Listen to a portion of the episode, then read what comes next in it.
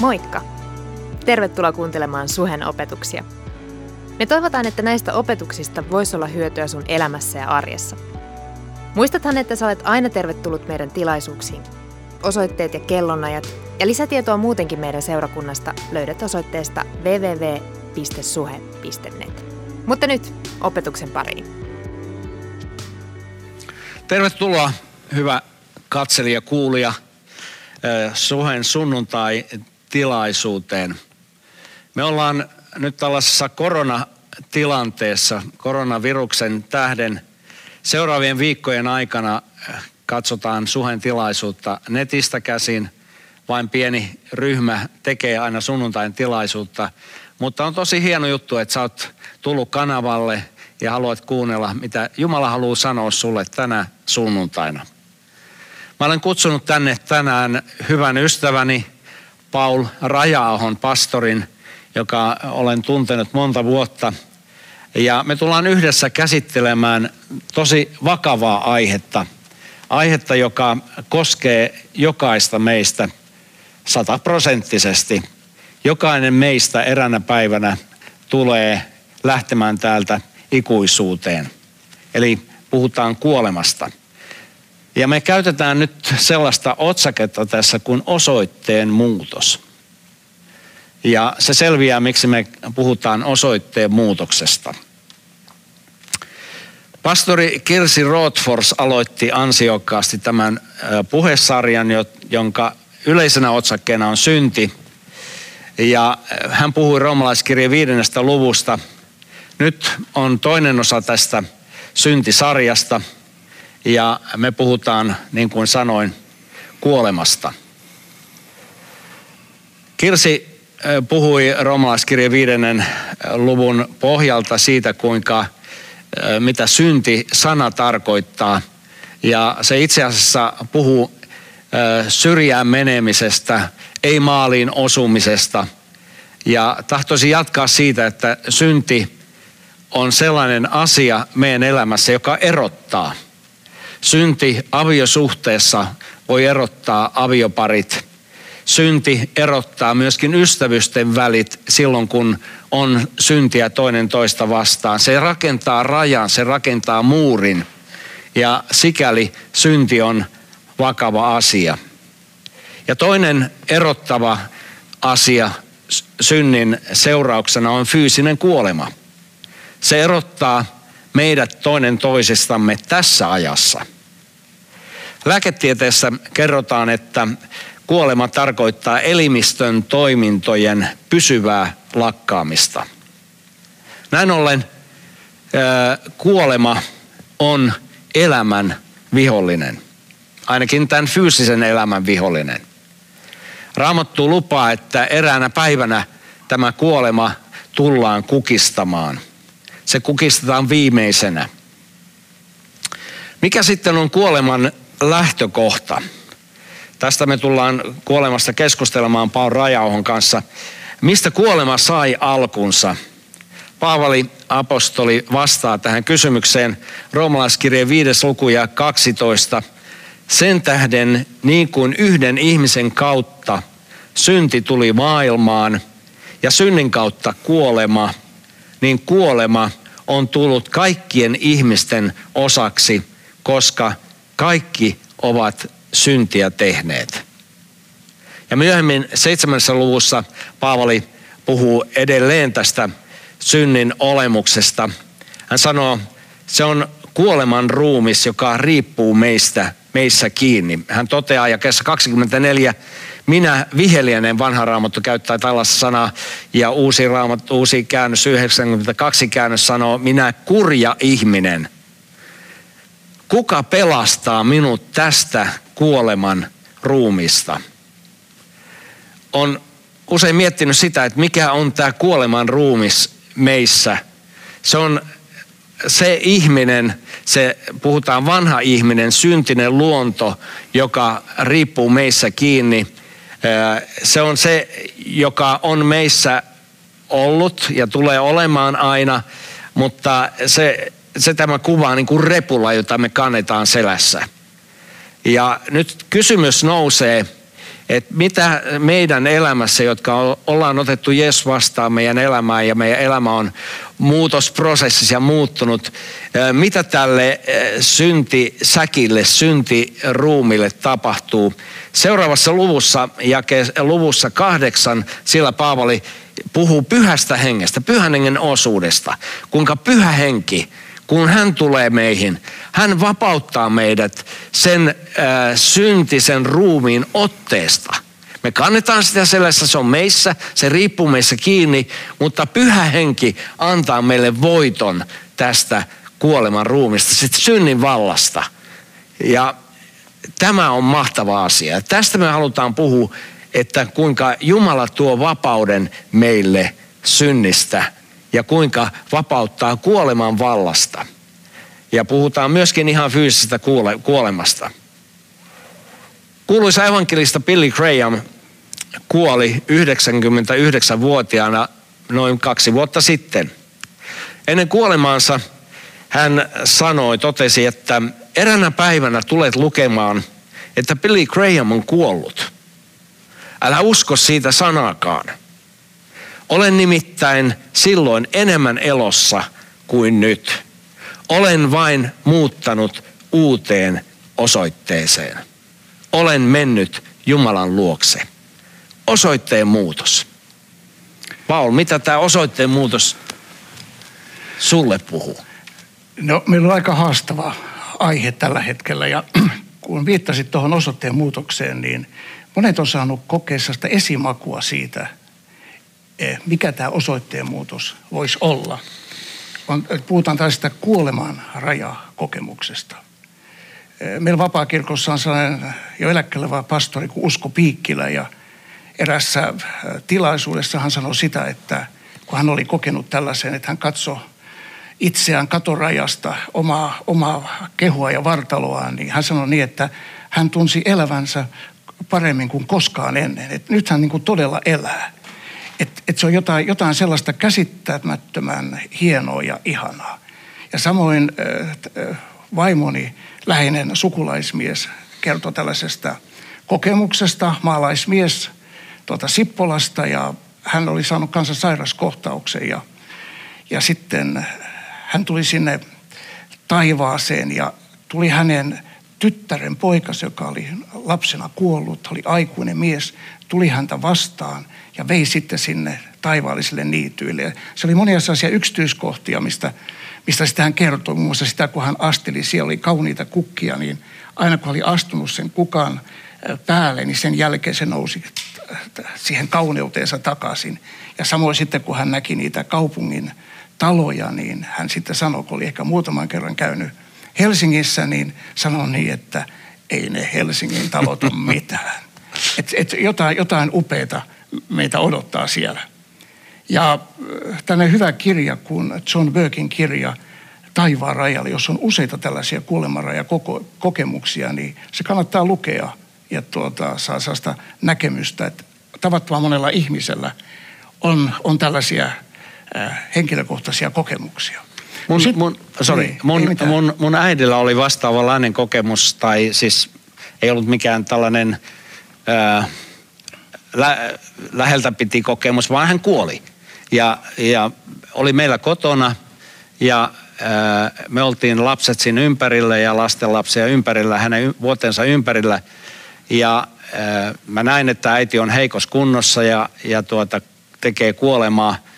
Ja yhtäkkiä siinä vuoteessa maatessaan hän avasi silmät ja teki käsillään näin, nosti vähän kroppaansa ja sitten hengähti viimeisen henkäyksen.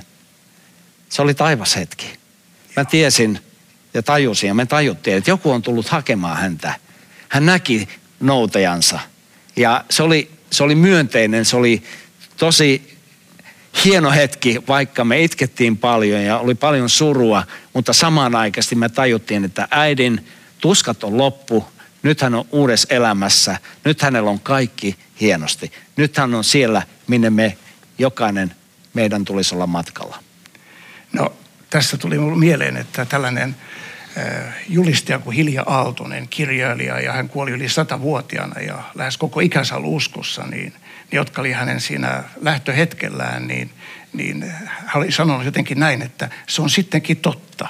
Että me joudutaan kuitenkin niin kuin uskossa elämään ja, ja vaikka julistamme siitä, niin se on kuitenkin jotain sellaista käsittämätöntä. Mutta tällaista esimakua, niin kuin osoitteen muutosta, niin voi tosiaan olla.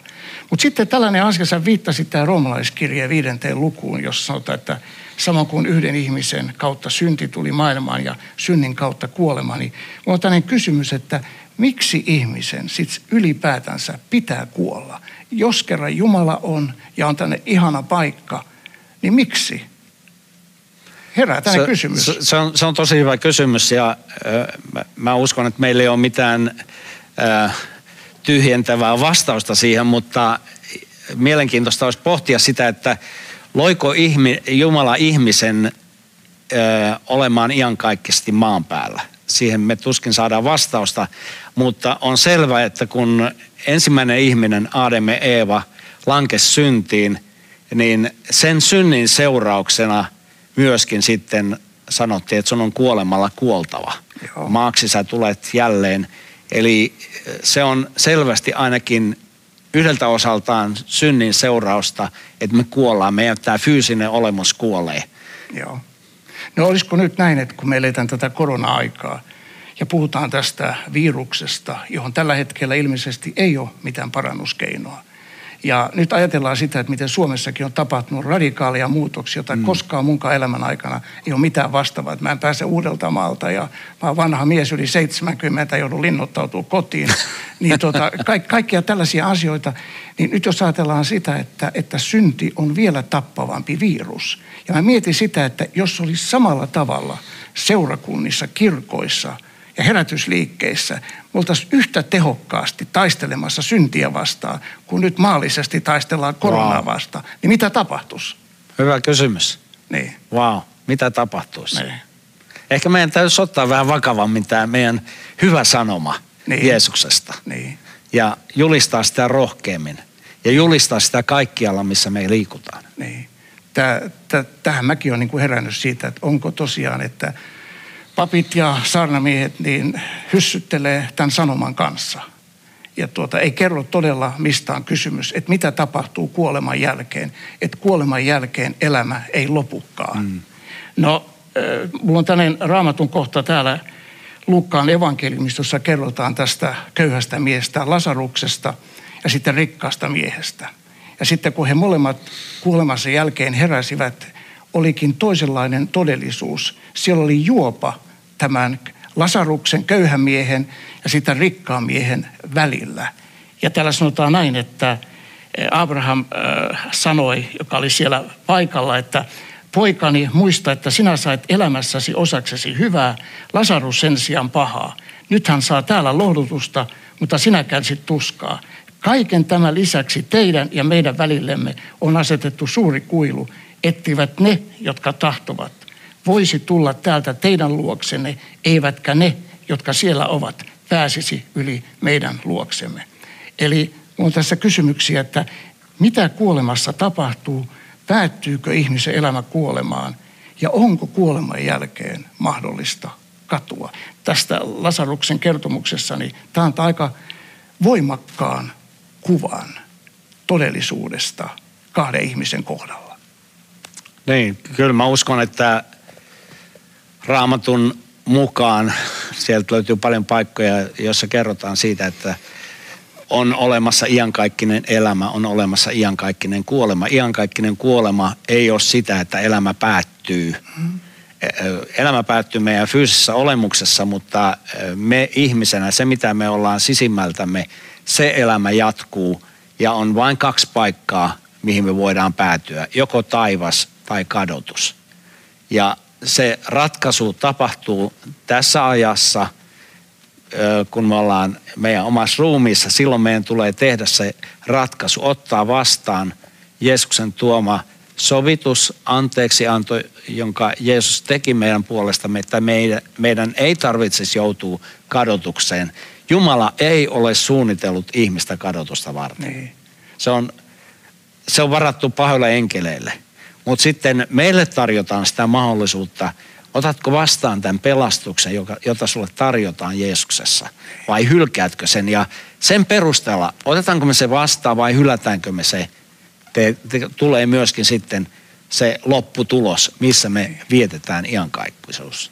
No, mä viittaan vielä tähän, että miksi tästä ei voimakkaammin nyt kerrota. Jos kerran Suomessa tällä hetkellä 70 prosenttia kuuluu luterilaiseen kirkkoon ja, ja tuota, jos on kirkon jäsen, niin silloin tämä sana auktoriteetti.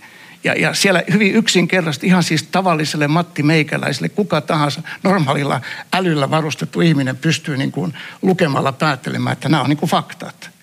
Ja, ja tuota, tämä on minusta niin haastava asia, että meidän täytyy niin kuin pureutua vähän tähän niin kuin, äh, tarkemmin äh, tästä synnistä – että voiko ihminen saada kaikki syntinsä anteeksi. On se, onhan sitten tehnyt mitä tahansa. Onko se mahdollista? Sulla oli joku kertomus jostain murhamiehestä. Joo, Ted Bundy, joka oli äh, rikollinen ja murhannut ison joukon naisia ja äh, jäi siitä sitten kiinni. Ja hän oli saanut tuomion, joutuu mestattavaksi. Ja vähän ennen kuin hän, hänet mestattiin, niin hän tapasi pastorin, joka haastatteli häntä ja se haastattelu filmattiin, jossa hän kertoi sitten siitä omasta elämästään ja, ja äh, pornon katselusta ja siitä, miten se porno oli johtanut hänet sitten tekemään hirveitä tekoja näille naisille ja, ja tappoi näitä naisia. Ja siinä tilanteessa tämä pastori sai johtaa tämän Ted Bundin uskoon. Hän otti Jeesuksen henkilökohtaisesti vastaan. Eli sarjamurhaaja otti Jeesuksen vastaan. Saiko hän syntinsä anteeksi siinä? Mä väitän, että hän sai. Tietysti Jumala on hän, joka päättää sen, mutta jos mä vertaan sitten Ted Bundia ryöväriin, joka oli ristillä, mm-hmm joka ei hirveästi voinut tehdä mitään parannuksen tekoja eikä, eikä käydä kastella eikä muuta. Ja Jeesus kuitenkin julistaa, että sä tulet tänä päivänä olemaan mun kanssa paratiisissa. Hän sai syntinsä anteeksi siinä, koska hän uskoi Jeesukseen. No, muutama vuosi sitten niin mä luin sellaisen kirjan, jonka oli kirjoittanut, eh, tai sen kirjan nimi oli eh, Mission at Nürnberg, Nürnberg jossa tällainen luterilainen pappi pappi kuin Henry Gerehe, niin hän sai tehtäväkseen olla näiden joidenkin natsirikollisten sieluhoitajana. Ja kun mä luin sitä kirjaa, niin mun täytyy sanoa, että mä niin kuin havahduin siihen niin kuin omaa, omaa ajattelun ja omaa armon tuntemustani, koska mä oon ollut aina juutalaisten ystävä, Israelin ystävä. Ja nyt sitten tämä Gerehe kertoo, että muutama näistä natsirikollisista katusyntejään ennen kuin ne sitten heidät hirtettiin, monet heistä, mutta, mutta he myöskin tulivat Jeesuksen luo ja katuvat niitä hirvittäviä tekoja. Wow. Niin jollain tavalla, tiedätkö, se mua kosketti niin voimakkaasti. Mä ajattelin, että käsitänkö mä loppujen lopuksi tästä armosta hmm. paljon mitään. Ja sitten mielenkiintoinen vertaus siitä, että mulla on sellainen ystävä kuin Hannu Mehtonen, joka on ollut Espanjassa lähetystyössä. Niin hän sanoi näin, että jos verrattaisiin, äh, niin verrannollisesti katsottaisiin, että, että kun Suomen vankiloissa on noin 3000 ihmistä, miestä ja naista, niin samassa suhteessa, kun siellä on vankila lähettejä, niin jos samassa suhteessa lähetettäisiin Espanjaan lähetystyöntekijöitä, niin hän oli laskenut sen, niin useita miljoonia lähetystyöntekijöitä pitäisi lähettää. Eli se puhuu siitä, että Jumala rakastaa suomalaisia vankeja erityisellä tavalla. Wow. Ja, ja, ja turhaa olisi vankilaa mennä puhumaan, jos, jos tota, mitä tahansa syntiä ei voisi julistaa anteeksi. Mm, mm. Tämä on melkein niin kuin loukkaavaa, eikö vaan? Niin, kyllä. Ilmaiseksi saa vapautuksen. Niin, ja sitten jos ajattelee sitä, että ihminen, joka on tämmöinen, niin kuin me suomalaiset, suuri osa meistä on laskussa maksavia, tunnollisia, tekevät hyvin työnsä ja niin edelleen, rehellisiä, niin sitten ihminen, joka ei niin usko Jeesukseen, niin hän jäisi sitten niin kuin taivaan ulkopuolelle. Eikö jollain tavalla tunnu sitä, että se, in, se loukkaa niin kuin inhimillistä oikeustajua? Niin, kyllähän se tuntuu epäreilulta, että jos ajatellaan, että kuka joutuu kadotukseen, se joka on hyvä ihminen, miksi hän joutuu kadotukseen. Ei hän ole mitään pahaa tehnyt. Niin. Ö, siinä ei ymmärretä sitä, mitä Jumala Jeesuksessa on tehnyt meidän puolesta. Niin. Et se, siinä ei hyvillä teolla ole hirveästi merkitystä. On kysymys lunastuksesta. Jeesus maksoi hinnan, lunasti meidät, meidän synnit, maksoi meidän synnit ja hankki meille sen vapauden. Ja se olisi aika hurjaa, jos ö, meille tarjotaan niin upeita elämää ilmaiseksi, ota vastaan Jeesuksen maksama hinta, tule sisälle taivaaseen ja Jumalan elämään. Mä sanon kiitos ei. Niin okei, sä oot valinnut sitten sen, että sä olet ilman sitä Jumalan iankaikkista, tarjoamaa iankaikkista elämää myöskin. Ja se vaan on, Jumala on antanut meille ohjekirjan ja se on tässä näin. Opaskirja. Kyllä. Se on vähän niin kuin ö, mun auton ohjekirja. Ja mä saatan ajaa mun autolla tuhansia kilometrejä, satoja tuhansia kilometrejä ja ihmettelen sitten yhtäkkiä, että miksi tämä leikkasi kiinni. No mä en lukenut koskaan sitä ohjekirjaa, että mun olisi pitänyt vaihtaa siinä öljyt. Ja sitten erässä vaiheessa se vaan meni rikki. Ää, niin tässä on se ohjekirja, Jumalan sana, joka sanoo, miten meidän tulee elää. Se ei ole mikään lakikirja, Niin. se ei määrää, että sun täytyy mennä ja tehdä näin. Se ohjaa meitä oikeaan. Ja pyhä henki meissä myöskin vahvistaa sen, mikä on oikea ja mikä on väärin, mikä on syntiä, mikä loukkaa Jumalaa ja mikä on Jumalan mielen mukaista. Tämä ohjekirja opastaa meidän, meitä siihen totuuteen Kyllä. rakkauden ja pyhän hengen kautta. No, mä luin tuosta ensimmäistä Johanneksen kirjeestä, niin se oli sellainen, kun mä mietin näitä asioita, niin se oli sellainen ajatus, että, että ihminen, joka ei usko niin kuin Jeesukseen ja sitä ristin sanomaa, niin tekee tavallaan niin kuin Jumalan valehtelijaksi. Mm. Ja, ja se on niin kuin rankempi synti kuin mikään muu. Ja loppujen lopuksi, kun mä mietin tätä, että mäkin vasta 27-vuotiaana löysin Jeesuksen ja helsinkiläinen, helsinkiläinen oli silloin, niin tota, mä muistan aina, että risti mua etenkin kavahdutti. Tai se muistutti mua aina niin kuin kuolemasta sillä tavalla, että se on niin kuin Helsingin Sanoman kuoli-ilmoitukset ja, ja, ja ylipäätänsä hautausmaa tuli mieleen. Mutta sitten kun mä tulin uskoon, niin mulla on pikkuhiljaa alkanutkin ymmärrys siitä, että se risti, siinähän on se elämä. Ja loppujen sen, sen, sen ristin ymmärtäminen, että, että Jumala on kuollut mun puolesta, mm. niin se on tavallaan sellainen sisäistä ilmestystä, jota saa koko elämänsä ajan niin kuin äh, syvemmin ja syvemmin äh, äh, niin kuin etsiä.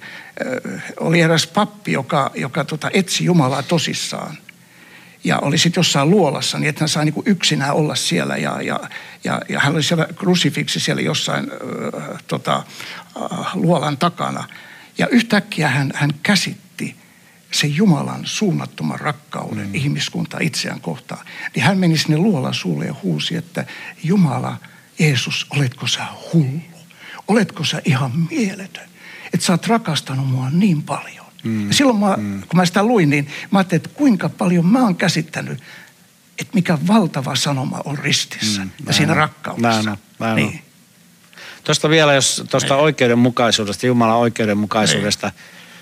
Jos ajatellaan ensimmäistä ihmistä, Aadamia ja Eevaa, ja sitä, että he ottivat sitä kielletystä puusta, josta ei saanut ottaa hedelmää. He otti sen, oli vain yksi laki, oli vain yksi sääntö. Ja he ei kyennyt pitämään sitä. Ja sillä perusteella heidät ajettiin pois paratiisista. Me voidaan ajatella, että no onpa kohtuutonta. Että voiko Jumala olla näin, näin ankara. Niin. Mutta mikä oli siinä taustalla? Taustalla oli se, että he uskoivat siihen, että onko Jumala sanonut. Mm-hmm. Ja mä uskon, että tämän kanssa me niin kuin kamppaillaan nykyihmisenä myöskin. Kysytään sitä, että onko, onko synti sitä, mitä se on. Saako se aikaan kuolemaa meissä? Me ei uskota siihen, että se tappaa meidät. Ja niin kuin jatkuva synnin tekeminen, se erottaa meidät jopa lopulta Jumalasta. Kyllä. Jos ei me tehdä parannusta, jos ei me anneta Jumalan pyhängen tulla meidän elämään ja osoittaa meille synnin synniksi, se tappaa meidät. Se erottaa meidät läheisistä, se erottaa meidät Jumalasta, se tappaa meidät. Kyllä. Koska me ei uskota Jumalan sanaa. Me ei uskota tuohon ohjekirjaan. Niin. Ja se onkin ainoa, että, että se on niin kuin uskon asia eikä järjen Näin asia. se on, näin se se ei on. tietenkään tarkoita sitä, että järkeä ei saisi käyttää, mm. mutta, meillä ei oikeastaan muuta yhteyttä voi olla Jumalaan kuin uskon kautta. Näin on. Ja, ja kysellään sitä, onko Jumala sanonut, onko Jumala. Niin. Jumala on sanonut. Niin. Piste. No sitten vielä sellainen asia, josta harvoin puhutaan saarnoissa, on se, että, että kuoleman jälkeen tulee tuomio, jossa kaikki ihmiset, joka ainut ihminen, joka tänne on syntynyt, niin joutuu tuomiolle. Siis äh, tavallaan käydään hänen elämänsä läpi, että miten on elämänsä käyttänyt. Niin kuin työnantajallekin, niin sä oot vastuussa, miten sä teet työtä. Mutta tämä on paljon enemmän, että koko elämä niin kuin tulee peilattu, että miten sä oot käyttänyt tämän elämänlahjan. Mm, mm. Niin mitä sä tästä ajattelet? Se on kova paikka. kun Kuvittelee sitä, että erään, eräänä päivänä jokainen meistä on kaikki valtia Jumala edessä, jossa meiltä kysytään, mitä mä oon tehnyt. Ja jo- joku sanoi, että me käydään niin kuin meidän elämä filminä läpi ja meille näytetään, mitä me ollaan tehty. Ja mä uskon, että Jeesuksen uskovana me ollaan armoistuimen edessä. Raamattu puhuu tällaista Beema-istuimesta, armon istuimesta. Se ei ole tuomioistuin, se on enemmänkin palkintokoroke, palkintoistunto, johon, jossa jaetaan palkintoja. Niin tämä, on vaan, tämä on vaan kristityille. Niin, Tämä on kristityille, joo, Jeesukseen, kyllä, niin. kyllä. Niin Joo. meille se ei ole mikään tuomion paikka, siinä vaan arvioidaan, mitä me ollaan tehty, kuinka me ollaan palveltu Herraa, jonka perusteella sitten Jumala antaa meille erilaisia palkkioita. No jo se, että me päästään taivaaseen, sehän on ihan huikea palkkio. Niin, eikö siinäkin ole kuitenkin, että jos oikein veltosti elää, niin siinä ikään kuin kaikki työt palaa poroksi, Kyllä, että kyllä, kyllä. pelastuu aivan niin kuin, ikään kuin tulen, Tulen läpi, Niin. kyllä. Ja pääsee Jumalan kirkkauteen ja sekin on kova, kova juttu, että päästään ihan ilman ansiota sinne. Nyt ei ole kysymys varmasti siitä, että mä ansaitsen pelastuksen. Pelastusta me ei voida ansaita, Joo. vaan sitten me, me saadaan se armosta ja sen jälkeen kun me ollaan pelastuttu, niin sitten sen jälkeen me tehdään Jumalalle palvellaan Jumalaa ja sen mukaan, mitä me palvellaan Jumalaa, niin sen mukaan meitä myöskin sitten palkitaan. Entä sitten että ne, jotka ei, sitten he joutuu. Ne joutuu eroon Jumalasta. Niin. Mutta kuitenkin on Jumala oikeudenmukaisesti tuomitsee jokaisen ihmisen, että siinä Eh- ei tapahdu mitään vääryyttä. Mä uskon, se on aivan ehdoton. Joo. Ja mä en, mä en lähde kyseenalaistamaan Jumalan sanaa. Ja kun Jumala sanoo jotain, niin mä sanon, että se on totta. Jos hän on tuomari ja hänellä on paljon paljon isompi näkökulma kuin mulla, pienellä ihmisellä. Mun nuppineulo aivoilla ei pysty käsittämään Jumalan suuruutta. Hän näkee sen kokonaisuuden. Hän näkee, mitä, mitä me ollaan luonteeltamme ja rakenteeltamme. Hän näkee, mitä me ollaan tehty. Ja hän tekee aivan varmasti oikean tuomion, mitä tulee meihin. Se on tota, äh, näistä asioista ei vaan puhuta tarpeeksi. Että ihmiset niin kuin äh, alkaisi tosiaan miettimään ihan vakavasti mm. ja tota, ky- kysymään, että missä mun oma elämäni menee. Ja samalla se, että aika yksinkertaisesti siellä tulee esille, että Jumalan taivaallisen isän luokse ei pääse muuta kuin Jeesuksen kautta. Näin Juuri sen takia, että Jeesus ainoastaan on kuollut ihmisten puolesta ja, ja hänen on, hän on ottanut kaikki meidän syntimme vastaan. Ja nyt olen tällaista ajatellut tähän loppuun, että, että kun me ollaan puhuttu tällaista aiheesta, mitä ehkä, voisiko sanoa näin, tietysti tämä on vaan mun kokemus, mutta jotenkin harvemmin ja itsekin, mitä me sanottiin, että me ollaan kohta melkein sata vuotta ollaan oltu hengellistä työssä Kyllä. yhteensä. Niin en tiedä miten saatte, mutta mä oon harvemmin puhunut näistä asioista. Hautajaisissa, mutta siinäpä se. Niin, että kuolemasta ja mitä sen jälkeen tapahtuu. Viimeisestä tuomiosta, mm. taivaasta, helvetistä. Ne, jotka on ihan selkeitä raamatun totuuksia. Ja kuitenkin kaiken tämän keskellä niin me löydetään tämä hyvä sanoma, evankeliumi. Että nyt ei niin kuin kuulijankaan tarvitse ahdistua tässä ja katselija mm, siitä, on, että pelosekaisin tunni lähtee nyt tästä ruudun äärestä, että miten minun käy ja, ja, ja, ja ylipäätänsä kokea hyvin negatiivisena. Vaan Jumala on rakkaus. Ja hän sanoi, että hän halusi, että kaikki ihmiset pääsisivät yes. tänne luokseen. Ja nyt mä voisin sitten äh, katsojalle, joka olet tätä kuunnellut meidän, meidän keskustelua siitä, että, että haluaisitko sinä kääntyä tänään ihan henkilökohtaisesti Jeesuksen puoleen ja, ja saada kaikki syntisi anteeksi. Ja saa sen niin kuin sisäisen rauhan. Ja me tässä Raunon kanssa sanotaan tässä muutama sana yhdessä, niin yhdy siellä kotona näihin sanoihin.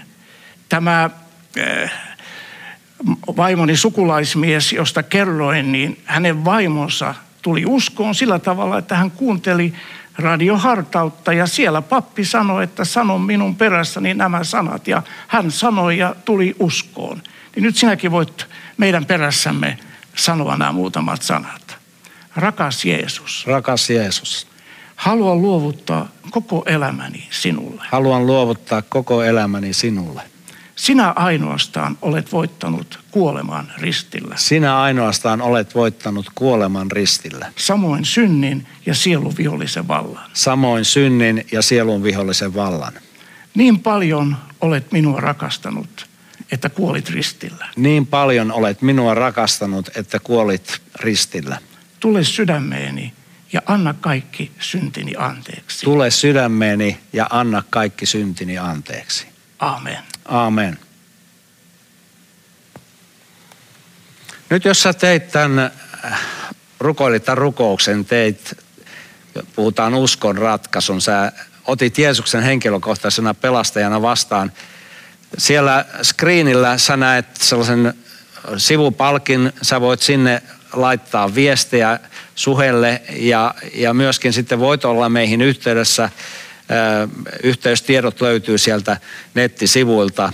Ja me halutaan rukoilla sun puolesta, halutaan tukea sua ja kehotetaan sua ottamaan yhteyttä paikallisseurakuntaan, tulemaan yhteyteen, seurakuntalaisten yhteyteen ja tutustumaan enemmän Jeesukseen. Ja lue raamattua. Hanki raamattu, jos ei sulla ole raamattua, niin hanki ihmeessä sellainen, tai sitten katselet vanhempiesi raamattuun jostain, mutta näitä saa kaupasta, hanki sellainen ja tulee ehdottomasti seurakunnan yhteyteen ja toivotetaan sulle yhdessä Jumalan siunausta ja kaikkia hyvää tämän koronan aikana ja sen jälkeen. Olkaa siunatut. Kiva, että kuuntelit. Ota rohkeasti yhteyttä, jos haluat tietää suhesta lisää. Sä löydät meidät Facebookista ja Instagramista nimellä Suhe-seurakunta.